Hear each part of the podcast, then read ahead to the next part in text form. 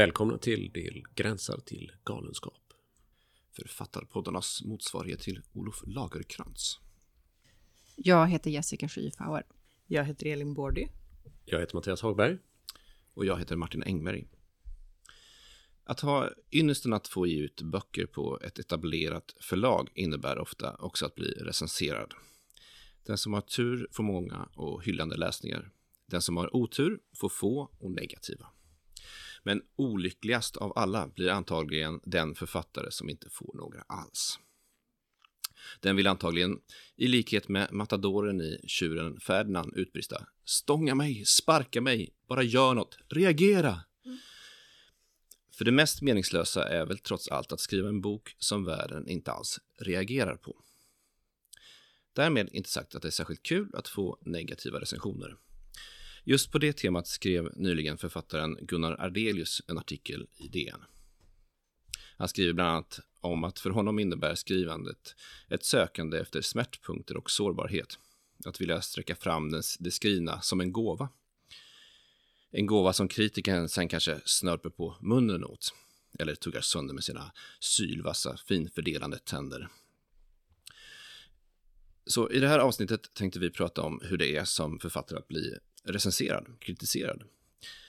Vi är dessutom två i den här kvartetten som emellanåt hoppar över skranket till den mörka sidan och själva idkar litteraturkritik.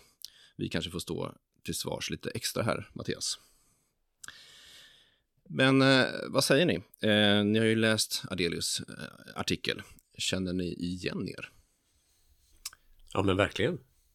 Eh, och jag tyckte det var en väldigt fin eh, så här, metafor han hade, eller vad man ska kalla det. Att det är ändå som att man lämnar över en gåva till någon. Och sen så reagerar man ju såklart väldigt häftigt på om folk inte riktigt tar emot den gåvan som man har, har tänkt sig. För Det är ju ändå att man, man har ändå lagt ner sig väldigt mycket på någonting och man lämnar någonting ifrån sig och vill ju på något sätt att det ska bli väl mottaget. Så jag tycker det var fint med gåva. Ja, och det han skriver om att han inte kommer ihåg lovorden men han kommer ihåg varenda negativ anmärkning i alla recensioner åratal efteråt. Det känner man ju igen, eller jag känner igen det från mig själv och från många författarkollegor jag har pratat med. ja, tyvärr får man väl säga att det sitter, de sitter där ja, på något sätt. Liksom. Det, de är ja, svåra att värja sig väldigt. ifrån och svåra att mm. göra sig av med. Man kommer ibland ihåg dem nästan ordagrant. ja. ja, vad säger Jessica? Eh, men jag, jag eh, tyckte, höll väldigt mycket med, jag tyckte väldigt mycket om eh, ett, eh, mycket av Adelius artikel, men eh, först och främst tyckte jag att han satte fingret på någonting viktigt eh, när han också kollade runt lite bland sina kollegor och förstod att ja, men den här, att få en dålig negativ recension, det, det sätter sig hårt liksom. Uh, och så gjorde han en liten spaning och då skrev han så här. Det som verkar vara svårt att komma över är inte konstruktiv eller saklig kritik, utan den som upplevs orättvis, ohederlig. Där recensenten själv vill positionera sig, eller där det handlar om rena lustmord. Ja, där tog han i. Man känner sig helt enkelt förolämpad och grundlöst illa behandlad och oftast så är reaktionen just ilska. Eh, det, det tog jag fasta vid och tänkte att ja, men det här med, med, att man vill ge en gåva, alltså det handlar ju om att man vill bli förstådd på något sätt. Och det är väldigt stor skillnad på att bli bemött med Fy vilken dum åsikt du kommer med. Usch blä, ta bort. Och att någon, om man nu ska se det som en liksom, parallell till en recension, och att någon säger Ja, ja men jag, för, jag förstår vad det är du vill ge, men jag tycker inte riktigt att du når fram på ett bra sätt. Liksom. Alltså en, en konstruktiv negativ recension, alltså en recension som, som ja, men ändå försöker se vad man ser vad man försöker göra, men kommer fram till att man inte lyckas riktigt. Eh, de är inte roliga heller, men de kan man kanske faktiskt ha en, en behållning av, kanske i retrospekt i alla fall. Men de här recensionerna som bara osar hat. Eh, de är ju svåra att förhålla sig till. Där kan jag känna igen mig väldigt mycket. Att man blir liksom, man känner, man känner sig angripen som person för att man har velat Mm. nå ut eller velat bli förstådd. Förlåt så jävla mycket då för att jag försökte säga någonting. Kan man ju känna då. Så det, men det kan jag absolut spegla mig. Ja, för jag, jag har haft mest, precis som du, eller lite liknande som du, mest problem när man har blivit missförstådd. Mm. När på något sätt, alltså kritik mot att man inte har riktigt lyckats med det man har eh, på något sätt åtagit sig att göra. Det tycker jag inte har varit speciellt jobbigt eller, eller sådär och det har inte heller något, liksom, hängt fast så mycket. Men just det här när, när någon på något sätt tror att man ska ha gjort någonting annat och så Ja. kritiserar den för någonting annat än det man har gjort. Liksom, att man blir missförstådd. Det, det tycker jag har varit jättejobbigt. Mm. Det har varit väldigt svårt att, att liksom värja mig mot på något sätt. När man vill skrika, men du har ju inte läst. Nej, eller du har läst det här som att det skulle vara någonting helt annat. Eller du har läst det på dina egna premisser. Ja. Liksom, för vad du själv önskar att det här skulle vara för någonting. Eller vad, det, eller vad du kanske tycker att det ser ut som. Eller sådär. Mm. Men min första impuls då ändå är att jag krymper eh, och lägger det helt och hållet på mig själv. Att jag har förpackat det fel. Att jag har lämnat utrymme för att det ska kunna läsas på det här helt missförstådda sättet. Liksom. Eh, och det tar ett bra tag tycker jag. Efter en recension där man har blivit missförstådd liksom, eller illa läst tycker man innan man kan Nej men jag gjorde ändå så gott jag kunde och då tycker jag att det är jätteviktigt att det kommer mer än en recension. Att det kommer andra recensioner, förhoppningsvis kanske någon som verkligen förstår. Men Mm. åtminstone, åtminstone att en sån missförstådd, alltså en recension där man blir helt missförstådd, att det, att det kan sen speglas i andra recensioner av samma verk där man så här, ja men vissa kanske också tycker att det finns massor som är dåligt men de förstår ändå vad man försökte göra liksom. Mm. En ensam sån recension är ju, ja men det är ju, det är svårt att inte uppleva det som ett rent jävla övergrepp liksom. Man känner sig utsatt för våld, tycker jag. Mm. Eh, Men man är ju, på något sätt är man ju lite naiv för man tror ju där, ja men det här, nu har jag gjort, man är färdig med sin bok, då brukar jag ändå vara vid en punkt jag säger, ja men nu vet jag ändå vad jag har gjort och så här, jag kan se ungefär vad som kan bli kritiserat. Men det här, nu, det här är så mycket jag kan göra med det så här långt liksom. Mm. Men sen blir man ändå upprörd när det kommer läsningar som liksom inte ser det där eh, som boken försökte göra över- överhuvudtaget. Eh, det är ju nästan svårt att lära sig. Ja men kan man lära sig det då? Alltså har vi, känner ni någon äldre kollega som bara, nej men det där, så kände jag när jag var ung författare men nu? Eller Alltså, jag- ska jag det har fortsätta en, vara så här? En eh, äldre författare som jag pratade med som sa så här, ja men när jag var ung så förväntade jag mig liksom att få många och positiva liksom, recensioner. Nu är jag liksom eh, nöjd om jag får några få och någon av dem är, är positiv. Så, eh, Mm. Det var ganska eh, krasst. Men ehm, jag tror att inte alla landar i den känslan. Nej. Ardelius är ju inne på det där också att man är som mest känslig som författare när man är mellan 40 och 50. mm. Ja, det Där ligger vi illa till. Ja, Det är hans förläggare Ja. som säger det. Ja, just det. Just det. Man är inte ung och lovande längre men kanske inte heller helt etablerad. Nej. Eh, tror vi att eh, det ligger Är något vi där? Är vi där? Ja, är vi där nu? rent Är vi där nu? åldersmässigt är vi väl där. ja. Ja, vi är passé.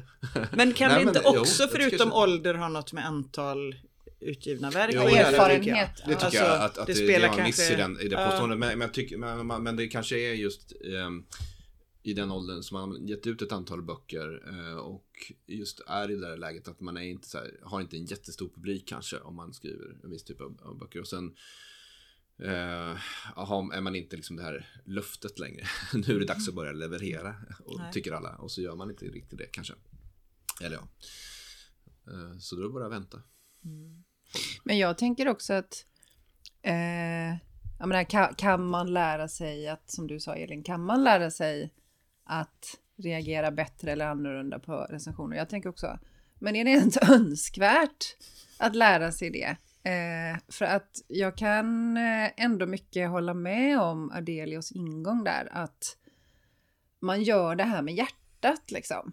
Eh, och det är ju, han gör också en liknelse som jag för det första tyckte det var roligt. Det här han, han eh, föreställer sig att eh, författare är överrepresenterande när det gäller människor med otrygga ansök, anknytningsmönster. Ja, Eh, och det tyckte jag var roligt. Eh, utifrån att ja, men man, man vill få kontakt, liksom. man vill bli sedd. Och det finns ju massor där, nu ska vi inte dra igång på anknytningsteori. Men han, han gjorde en fin bild av att, att han själv känner sig som en nattfjäril som eh, dras till ljuset liksom. Eh, och krossas gång på gång kring lampans glas på något vis.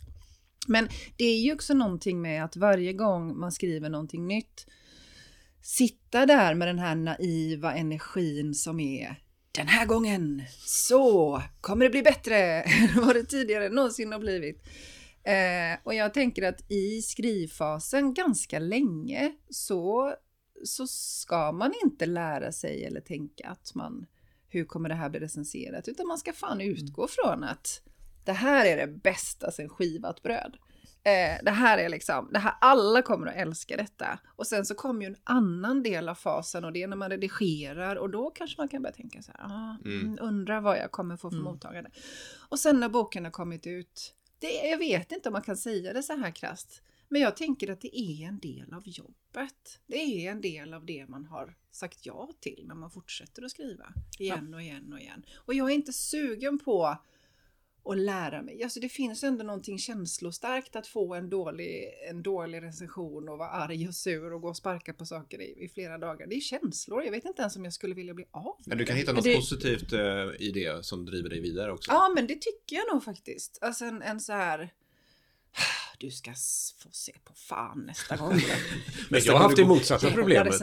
Att, att jag liksom har haft eh, en liten litteraturkritiker som har satt sig på min axel. Ja, uff, uff. Under den här ganska känsliga mm. fasen. Ja, det tror jag och, inte och så har man suttit där och sagt sina saker som man har läst någonstans mm. eller sådär. Att det, mm. och, och, liksom, och, och, det har påverkat mig väldigt mycket. Så här, borde jag inte göra så här istället? Den har varit jättesvår att göra sig av med. Som en liten djävul som sitter där. Det är väldigt obehagligt. Men, men jag, jag tänkte bara på det du sa Jessica.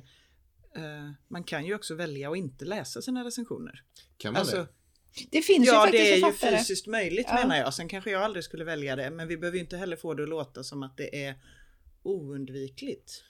För Nej. det är det ju inte. Alltså, sen kanske det inte är så många författare som helt låter bli. Absolut inte. Men det är ju inte som att det är en naturprocess. Nej, men utan att nämna... Men, men jag, jag, tänker också så här, alltså- på något vis så eh, skulle det kännas väldigt märkligt om man då inte och möjligtvis då man får eh, läsningar på andra sätt, att man möter sin publik väldigt mycket. Mm. Då kan jag kanske jag, tänka mig göra det. För jag tänker just... Jag um, håller med. Jag ja, håller med om att det skulle vara väldigt märkligt. Ja, för jag tycker att det är ju men... ändå någonting man, man vill. Och det är det jag menar med min ingång där lite grann också. att eh, Samtidigt som, och Adelius är väl också inne på det lite grann ändå, att det är det kritiken står också för, för en, en förväntan på texten mm. som är Mm. i positiv mening. Att nu ska det komma någonting som, som mm. verkligen är någonting. Mm. Eh, och, och, och, där kan jag också känna igen mig som kritiker. Att man, jag menar, som kritiker har man ju ett stort anspråk på det man läser. Liksom. Mm. Och eh, det ju, finns ju någonting väldigt positivt i det för litteraturen från båda mm. hållen sett. Även om det är skitjobbigt om man då känner att ens bok inte då har nått upp till den här stora förväntan. Ja men det, det håller jag verkligen med om. Och, och, att för mig, alltså även om den här lilla jäveln har suttit på min axel så, så i grund och botten så är ju hela det här systemet någonting positivt. Ja. För man får ju ändå läsningar som på något sätt är helt ärliga. Mm. Eh, och, och man får, om man har tur så får man flera stycken sådana här ärliga läsningar. Mm. Och de hjälper en ju på något sätt framåt också. Att, att kanske faktiskt bli bättre på det man vill göra. Än om man tänker sig att man varje gång sträcker sig mot någonting och försöker att varje liksom text är ett nytt försök att göra någonting. Mm. Och så är det någon faktiskt som sitter där och på något sätt lite grann hjälper en ändå kanske på vägen om det är en bra kritiker. Mm. Och talar om vad, den här, vad den här texten inte lyckas med i det som den har, har försöker mm, sätta exakt, upp för sig själv och sådär. Så där i finns det ju någonting jättefint på något sätt. Och det var ju också Gunnar Adelius tar ju upp Mikael Blomqvist, Mikaela Blomqvist där. Mm. Eh, som, som i något sammanhang liksom har, har, har som litteraturkritiker och skrivit att ja, men hon är så sträng för att hon har så höga förväntningar. Mm. För att hon mm, faktiskt exakt. tror på att det här ska kunna ge någonting som är stort och viktigt och, och, och sådär. Och därför är hon hård. Ja. Men det är ju av någon sorts kärlek liksom. Mm. Ja. Kanske, Men- ja. Men- får men inte jag- bli jag- som biskopen i Fanny och Alexander liksom. Men- Min kärlek är sträng och kärv. På tal om julen. Ja. Ja. Nej, jag- jag bara tycker att det var viktigt det Jessica sa där just där med att ja, men då bara man får den där bekräftelsen att kritiken eh, har förstått vad man har försökt göra. Så det är väldigt- en väldigt stor skillnad Mm. på att få det. Ja, ja, och det är ju verkligen Och- och där, det är, det är ju verkligen där jag har, här, ja, har blivit... det- här, här och sagt. där liksom. Det här funger, mö, mö, möter inte upp till det eller det fungerar inte som det var tänkt och så vidare.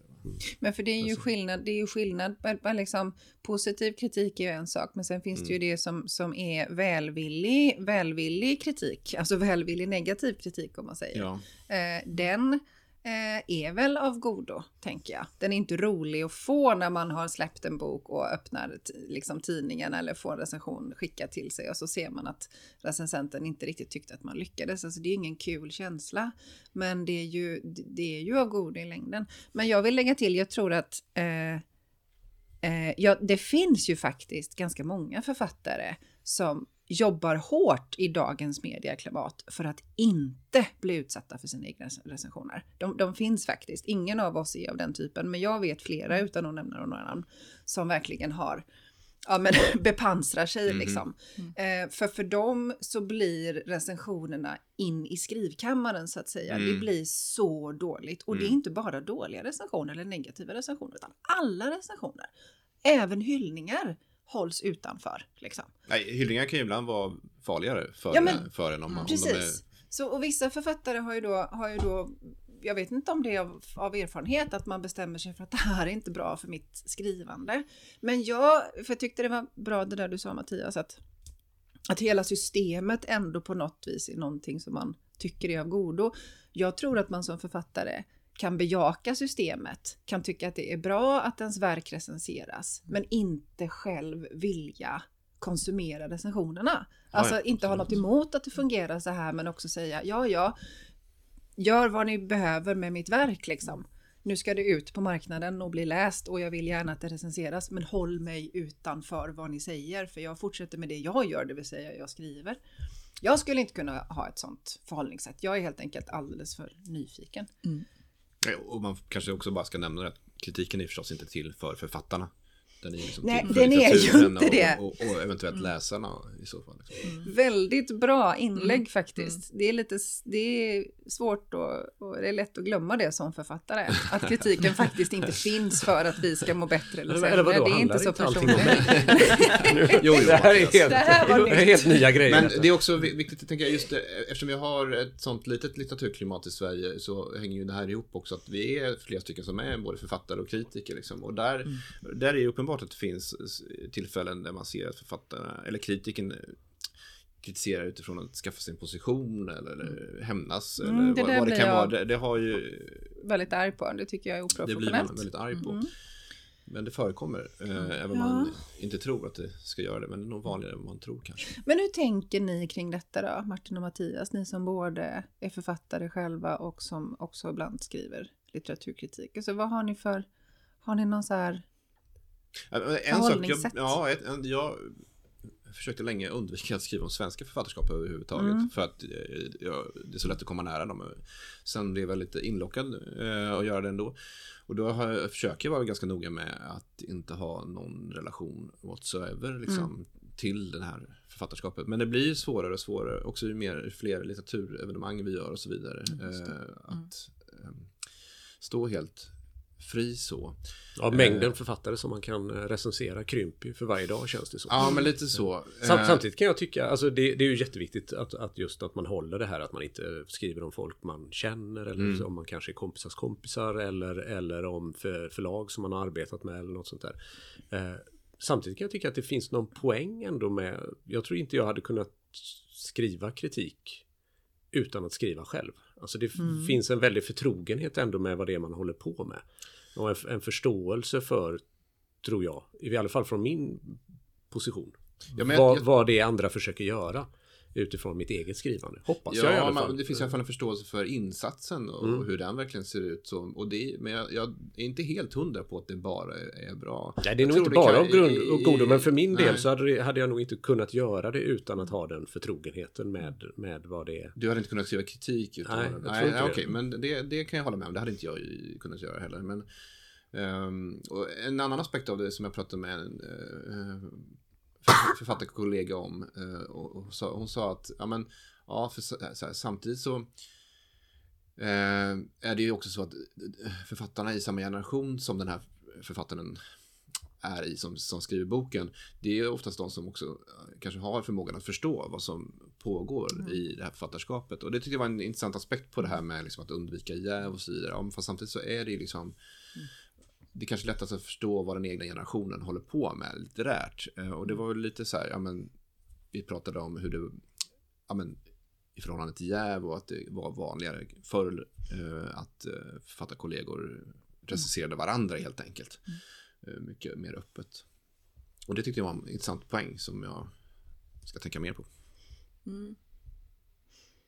Men hur tänker du Martin? Vad, vad har du några sådana utgångspunkter när du själv skriver? Någon liksom metod eller några ramar för dig själv? Eller? Jag skriver kritik. Ja. Nej, jag försöker nog bara eh, läsa så noga jag kan. Det och, och göra just det där. Vad är det? det är min grundfråga som vi har pratat om här. Eh, varför försöker författaren göra? Lyckas författaren göra det?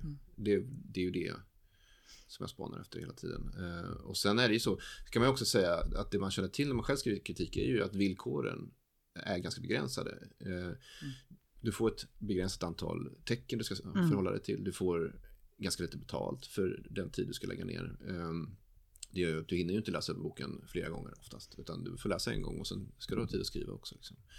Eh, och så att den här kritiken som skrivs, skrivs ju under vissa villkor som är Ganska pressade, ja. Ganska pressade.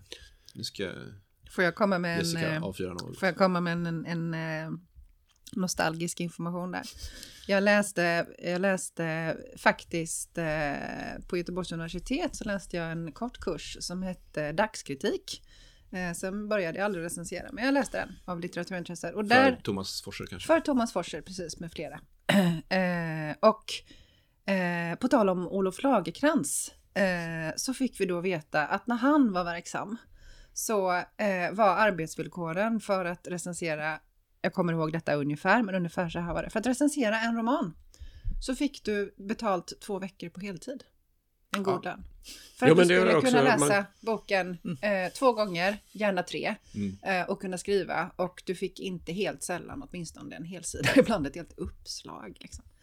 Eh, och eh, den typen av resurser för litteraturkritik, den finns väl överhuvudtaget inte idag. Det händer Nej, och väl så kan man också då så direkt tänka, ja, hur många var dessa man som fick göra detta? De kanske var fem, kanske tio personer. Som hade Så- de här som- villkoren. så ja, då var- Men idag som- har väl ingen motsvarande villkor. Det är det Nej. vill komma åt. Nej. Att det Ja, där det finns är väl ett fåtal som fortfarande är anställda och skriver. Men, men annars så är ju eh, Mm. arvodena hemskt låga, Mm. måste man säga faktiskt. Eh, nästan så att det inte går att, att liksom Men det är intressant. bedriva det på ett seriöst sätt. För att, vad, händer det någonting då, slår det mig nu, det här är bara, det här är bara en, en, en spåning, men alltså för då drivs ju även kritiken mera av passion än av professionalitet kanske, eftersom det inte riktigt är ett, alltså eftersom det är svårt att försörja sig på att göra detta bara. Ja, Händer men det absolut. någonting jag, jag med- tänker det är ju ändå en grundgrej också att man vill eh, in i det där som Mattias var inne på, ett av villkoren eh, för att skriva kritik att man själv skriver liksom. Det är, några, det är ju liksom våra utgångspunkter kanske när vi skriver kritik. Ja, men, eh, man håller ju på och skriver och läser hela dagarna. Mm. Så det, det känns som en, ett, kan kännas som ett naturligt steg på det sättet att, att också få ägna sig åt att skriva kritik. Jag är väldigt glad över att få göra det ibland, även om jag inte har så mycket tid att göra det nu. Liksom. Men eh, eh, ja, Nej, men jag så, undrar så på det sättet om- ger det ju verkligen någonting. Och Men jag undrar i, i också- diskussionen på det sättet. Liksom. Jag undrar också om kravställningen på en recension eller vad man förväntar sig om en recension i ett klimat då där även recensenten kanske mer drivs av passion för läsning och kritik än av att det är ett betalt yrke. Det är ju ett betalt yrke, men ni förstår vad jag menar. Jag bara tänker så här, är det, Blir det bättre eller? Blir det bättre eller sämre? Blir det mera Alltså de, passionerat? de undersöker ju det där med jämna mellanrum hur liksom kritiken har utvecklats och sådana saker. Och Ja, då vad brukar det de ju alltid till? visa sig att det är ungefär som det alltid har varit. Ja, men det var och det var inte höra. bättre förr. Och så. Nej, det var Ar- arvodena var bättre men utrymmet är ungefär detsamma. Eh, utrymmet för poesi är ofta ungefär detsamma. Sådär. Så jag har Så väldigt det, svårt att tro att, att man skulle landa i det. Eh, Att utrymmet är detsamma men Ja, och det är möjligtvis att det är de allra senaste åren Ja, då som det har, har krympt rätt mycket. Men, men annars, så, annars så är det ju faktiskt så att det, det, var inte, det fanns inte en guldålder som man gärna vill tro liksom. När, Nej. när, det, när eh, litteratur fick mycket mer utrymme och, och, och sådär i tidningarna. Utan det, det ser ganska bra ut fortfarande faktiskt. Eh, men sen, men sen kan det ju eventuellt alltså, undrar- ha hänt saker de senaste Ja, två, tre åren när, ja, när liksom på något sätt eh, hastigheten i, i den digitala omvandlingen har, har snabbast på. Jag måste bara, ett, en parentes, någonting helt annat. För några år sedan så dog en amerikansk eller kanadensisk bibliotekarie tror jag. Som, som recenserade för sin lokala tidning någonstans i USA. Hon skrev någon så extrem, jag tror hon hade skrivit 30 000 recensioner under sitt liv. Hon skrev typ, alltså läste, varenda bok hon läste så skrev hon recension. Och hon hade hyllat alla. Oj! Nej men oj! Och på något sätt, alltså det är ju, det är ju så här, men hon Oj. älskade böcker och litteratur. Och hon blev uppenbarligen så lycklig varje gång. Det här var ju så bra. Liksom. Jag tycker ändå det finns något fint i det. Jag blir både Ja. jätteglad och, och, och så tycker jag att det är ganska läskigt. Ja, den är lite läskig också. Men. Samtidigt. Men också Ja, men det, det lite ger någon tanke att det sitter någon där ute och liksom oavsett hur det blev ändå läser den där boken som det var tänkt att bli. Ja, ja, men lite så ja. Men också ett härligare eftermäle än att ha skrivit 3000 recensioner och hatat varenda bok. Mm, ja, Ja. verkligen, verkligen. Flera kompisar, bättre karma. Eller hur? Men det finns ju också, man, man tar ju alltid med, alltså det, det är ju lurigt och, och eh, det är liksom jobbet som jag och Martin ibland tar på oss att, att, att på något sätt sätta sig i den här positionen att, att döma, eller vad man ska säga. Ja, Så det, det beror på så många saker. Man måste ju på något sätt hela tiden stålsätta sig mot sina egna liksom, hur mår jag idag? Eller, eller vad, jag tänker ju hela tiden, förutom det du sa Martin på att man måste måste liksom så här utgå från vad vill det här verket på något sätt? Eller vad vill den här texten? Om man kan vara så metafysisk på något sätt liksom och tänka att det finns och så försöka bedöma det utifrån det. Så måste man ju också stålsätta sig mot den här viljan att, att kanske just positionera sig eller vara rolig eller vara, här har vi en, en slängig formulering som kommer liksom Ja. sätta dit det jag vill säga på något sätt. Liksom att, att, att undvika det. ibland Som man ju kan få mycket cred för i, i det här liksom mediala systemet på ett annat sätt än i förhållande till den här texten kanske. En sak som jag brukar kämpa med som vi har varit inne på förut, just det här, vi säger ofta flera av oss att ja, men jag tänker bäst när jag skriver och det gäller ju också när jag skriver recensioner att det fungerar så för mig. Och så där tycker jag det är väldigt svårt när jag, liksom, när jag börjar skriva mig bort från min läsning Just det. och när jag börjar min egen text Ja. tala med en egen röst. Det, det, det där har jag inte riktigt löst. Men det Även tycker om jag jag- försöker ja. hela tiden förhålla mig med respekt till boken jag Men det finns ju lite som en egen genre kanske, eller undergenre av recensioner tycker jag, där man känner att recensenten fick feeling Ja. och liksom börjar ha härligt. Eh, Min andra bok blev recenserad Kritiker ska av... inte ha det härligt. Ja, nej men alltså, jo, men, jag, men liksom där, där man känner att om det är, det be- behöver kanske inte vara verket som recenseras som gör, liksom som färgar av sig, men det är någonting som man går in i, det blir nästan som ett, alltså ja, en recension är ju ett verk i sig, men det blir liksom nästan ett mer litterärt Ja, än, Jag- alltså känner ni igen ja, det? jag förstår precis vad du Björn af Kleen skrev en sån recension av min andra roman Mot ljuset. Som, han tyckte inte så mycket om den. Och först blev jag sur. Och sen så när jag läst den senare så är det, men den är jätteroligt skriven. Han har jätteroligt. Han får ju sagt vissa saker om boken men det är också ett otroligt roligt språk. Men, men det, det är ju som en helt egen typ av recensioner där man så här, Men det Men tycker jag kan vara rätt igång. fin eh, liksom, eh, annan variant av kritik. Som ju också finns som en idé om vad kritiken kan vara för någonting och också om vad, vad liksom konst kan vara för någonting. Att konst är det som går att kritisera i bemärkelsen att konst är det som man på något sätt när man tar till sig det vill bygga vidare på.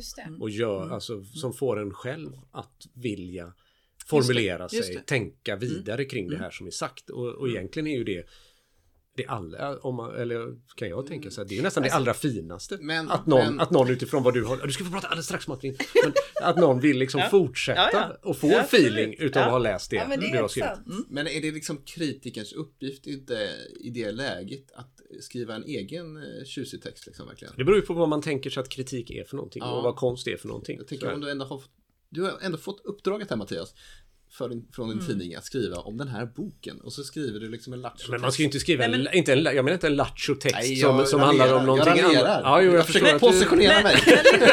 Men lyssna på det här då. Men vänta, jag vill bara säga en sak till. Eh, nej men jag, bara att jag håller med dig Elin Mm. eh, med din, eh, när det gäller din beskrivning och, att, och det är också en av mina invändningar mot några av våra mest profilerade kritiker, att de gör det lite Mm. för ofta. De skriver extremt intressanta bra texter, men ibland så känner jag inte igen läsningen när jag själv har läst böckerna. Ja, Nej. men så kan det vara ändå. Ni ska få höra hur det låter här då. För jag, jag, han Ska du säger- citera nu? Nu ska jag citera. Ja, för att jag, tyck, jag satt och letade fram den här igen när jag förberedde mig. Nu ska ni få höra. Eh, det är genom Ellys gradvisa uppvaknande som självständig kvinna och politisk varelse vi får uppleva det sönderfallande Malaya. Vilket i denna klass och tid innebär en serie av migränanfall, hastiga uppkastningar, feberyrsel och våta linneservetter som baddas mot överhettade pannor. Det flämtar, susar, bländar och skälver. Och romanen blir både övertydlig och irriterande vag.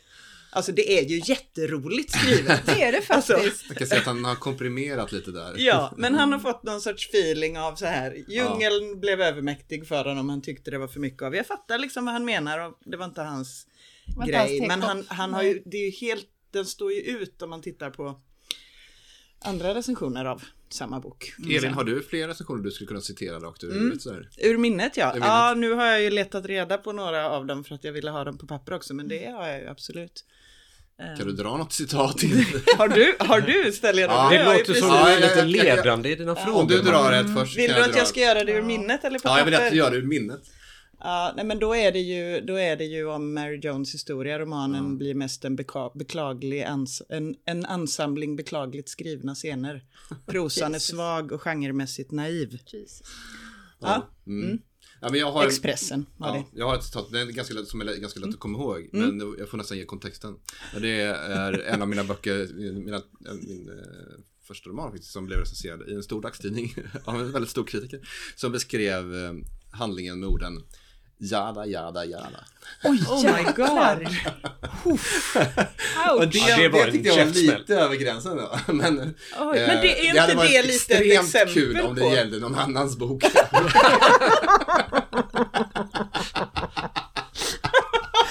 Men nu får jag... Får jag Och får ni jag- som för, är för unga för att komma ihåg Seinfeld får Ja, gå exakt. och se ja. Ja. Seinfeld. Nej men jag tänkte, det, jag får ta vidare lite grann. Eh, för att visst, visst är det så, eh, eller nu erkänner jag väl kanske mest någonting om mig själv. När man läser en recension av någon annans bok, eh, alltså av en annan författare, en, det kan vara en bekant men det är väl ingen som står en nära kanske som man kan känna. Men när man läser någon som har fått en, riktigt, en riktig sågning och också ofta en ganska rolig sågning då, alltså lite de här, alltså där recensenten också skriver en rolig text. Man sitter ju där med en så här Oh, vilken tur att det inte var jag! alltså, det är inte frågan om skadeglädje, men det är en fråga om liksom så här, oh, så där kan det se ut liksom. Och sen om det då drabbar en, en själv så är ju det en helt annan känsla. Ja. Ja. Jo, nej, men det, det är Ska det att- att- att recenseras kan mer, vara, säga. kan vara kul att läsa elaka recensioner ibland. Eh, Det, så är det. Ja. Har ni, Mattias, har du någon mening i minnet som du aldrig har kunnat släppa?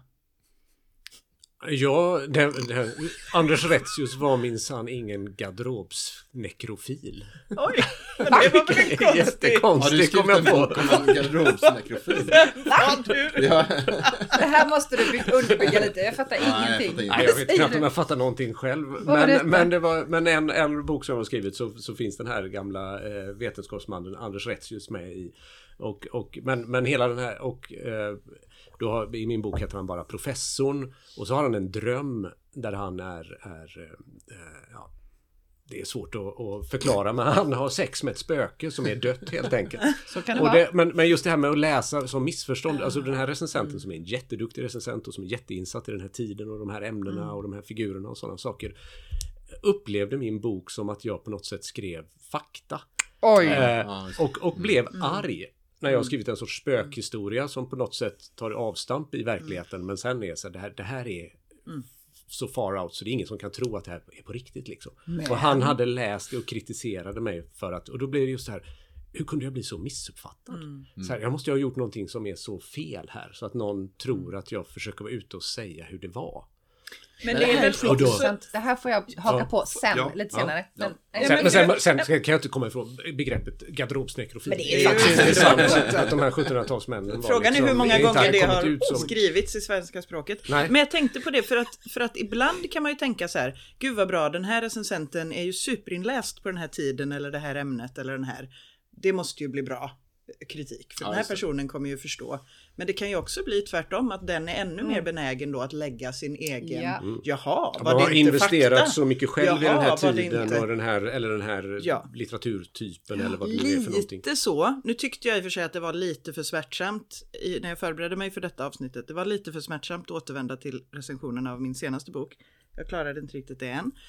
Eh, too soon som det heter på internet. Eh, men jag kunde känna lite att det var så med en del av de recensionerna. Ja. Att de satte boken i handen på folk som var superinlästa på Berlin på 30-talet. Och då var det jättesvårt att de inte då skrev om hur de hade velat att den här romanen skulle vara. För så var några av läsningarna så här, åh, varför är det inte så här? Istället för så här. Alltså, Så att det är inte säkert att det blir bra för att man ger det till någon som då har... Jag måste få ta ett exempel till. Ja. Gärna. som, som Martina Loden eh, recenserade en av mina första romaner i, eller kanske den första, i, i eh, Kulturnytt i radion. Och avslutade med att säga att detta är ett litterärt misslyckande. fast, fast grejen är att här, här är vi då vid, den, den recensionen tyckte jag om. För att hon, hon fattade vad jag ville göra. Och hon tyckte så här, det här är intressant det som du håller på att göra. Men du har inte kommit, än så länge har du misslyckats. Men det Fast- här liksom är ett, du har ett, du har ett så här toppförsök och du är på väg. Ja, men den, Ja, den, men jag förstår. Den, den andra recensionen, den här med, med som egentligen bara handlade om, en, om att personen hade läst boken på fel sätt. Ja. Den, har, den stör jag mig mycket mer på Såklart. än på Martina Lodens. ja, men det är ju Sen, någonstans... sen hade jag en ja. granne som aldrig kunde släppa detta. Så det måste ha känts så jobbigt. Litterärt misslyckande i radion. Ja, jag hörde det i bilen. Du bara Ja, rub jo, jo, nej, det var jätte... in. Ja, ja, men jag tyckte ändå att den var fin och hon är ute efter... Jo, men det måste ju ändå... Det, det var, jag såg ju på nätet sen att de hade satt det som rubrik också. Det måste ju kännas jättejobbigt. Jo, men liksom... Jo, jo, men du måste väl vara... Det måste... ja. Vilken... Ja, jag Ja, ska nu inte döma det din granne. Ja. Nu när du Det säger luktar lite, nästan skadeglädje där vill jag Ja. säga. Förlåt Mattias Jessica, vad går du och bär på för agg som aldrig har släppt? Eh, nej men jag, jag, jag ska vara helt ärlig så här. Eh, när jag då skulle tänka på citat på en, en riktigt taskig recension så var jag så här, okej. är jag där jag är nu i mitt skrivande? Är det en bra idé för mig att gräva upp eh, eh, dagskritik, alltså professionella dåliga recensioner? Nej, det är ingen bra idé. Så jag har inte gjort det. Men däremot så gick jag bara tillbaka till mitt minne och då fanns det ju en recension som jag aldrig, aldrig, aldrig glömmer. Detta är inte av en professionell recensent utan det är en ganska lång recension av en som har skrivit på Bokus. Så detta är ju då alltså en läsare. Va? Ja. Du, du, Martin, vad Här menar du tar med vi att detta? läsa alla sina Ja, recensioner nej, till en ja, helt ny nivå.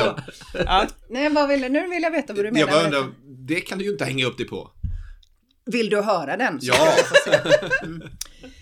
Eh, Bokusanvändaren Annie, eh, recensionen skriven Annie. 28 september 2016 av eh, boken Pojkarna. Hon skriver så här. Jag är innerligt glad att jag valde att läsa boken själv först så att jag inte gav den till min 14-åriga dotter då jag finner innehållet oerhört kränkande och destruktivt i sin framtoning. Språkligt och stilistiskt finns föga att anmärka på. Tack Annie. Men innehållsmässigt är boken så grotesk och verklighetsfrånvänd med sina schabloner av killar som vulgära, hatande, våldsbejakande, kriminella, könsdrivna varelser medan tjejerna framställs som intetsägande våp som vill förvandla sig till killar.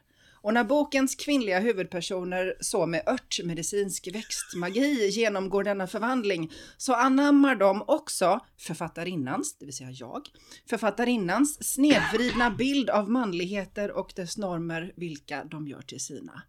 Må hända är det likhetsfeminismens frukter som skördas här, men jag har aldrig tidigare sett föraktet så brännande och förgörande att det till intet gör båda könen så brutalt som mellan pärmarna i denna bok.